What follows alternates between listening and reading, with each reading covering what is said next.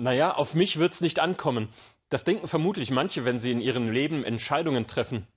Klar weiß ich, dass Umweltschutz wichtig ist, aber deshalb nicht mit dem Flugzeug in den Urlaub fliegen oder keinen großen Geländewagen fahren?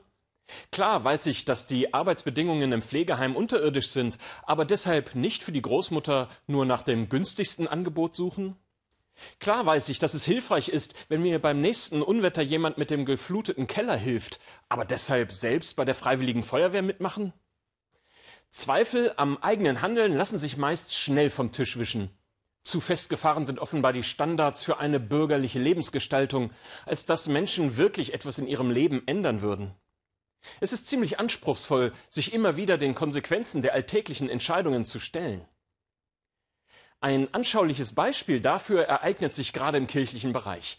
Der Aufschrei darüber, dass die katholische Kirche in Hamburg acht Schulen schließt, ist groß. Aber warum? Die Zahlen zu den Kirchenaustritten erreichen uns doch jedes Jahr aufs Neue. Der demografische Wandel zeigt sich in den Kirchen besonders massiv.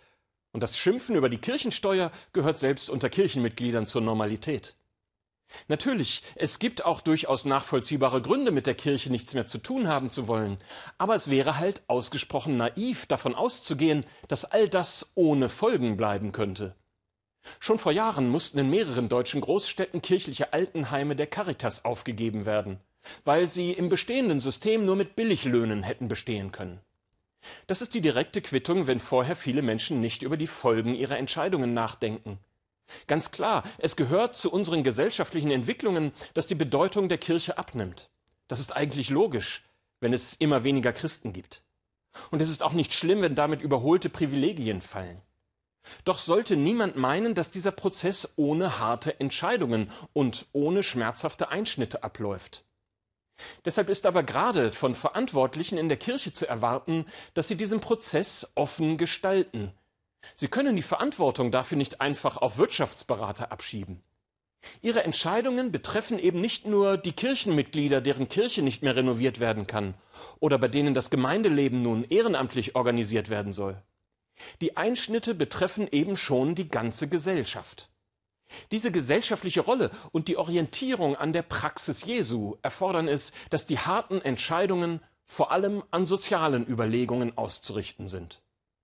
Vielleicht ist es dann sogar sinnvoll, mehr Einrichtungen zu schließen, um dadurch im sozialen Brennpunkt bleiben zu können. Oder ein soziales Angebot fortzusetzen, das sonst niemand übernehmen würde. Die Präsenz der Kirchen im Bildungssystem, im Gesundheitswesen oder im kulturellen Bereich wird in den nächsten Jahren sicherlich massiv abnehmen. Das ist ein Prozess, den man aber nicht bloß als Abschmelzen bezeichnen sollte. Das hieße nämlich, dass man ihn gar nicht gestalten könnte. Stattdessen handelt es sich um eine Vielzahl von Entscheidungen, und die sind nie alternativlos. Um die Überlegungen, welche Schwerpunkte dabei gesetzt werden und welche sozialen Kriterien bei Schließungen gelten sollen, drücken sich die Verantwortlichen bislang meist herum. Sich diesen Überlegungen zu stellen, ist überfällig, weil meist auch das Drücken vor Entscheidungen große Folgen hat.